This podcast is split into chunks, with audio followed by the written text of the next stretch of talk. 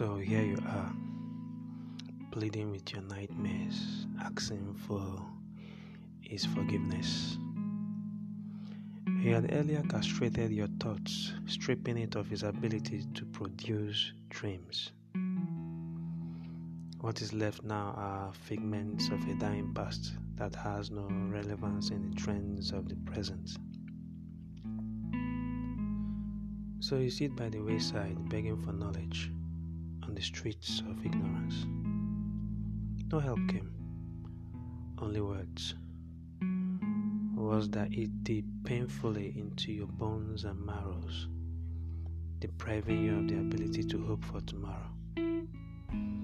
No way to augment for the times spent in the corners of joy and bliss. You flee to the sunset, hoping to gain comfort through the eye of the needle. No, it only gets worse. Your eyes bleed with desire to feel the jaws of inspiration biting through your skin.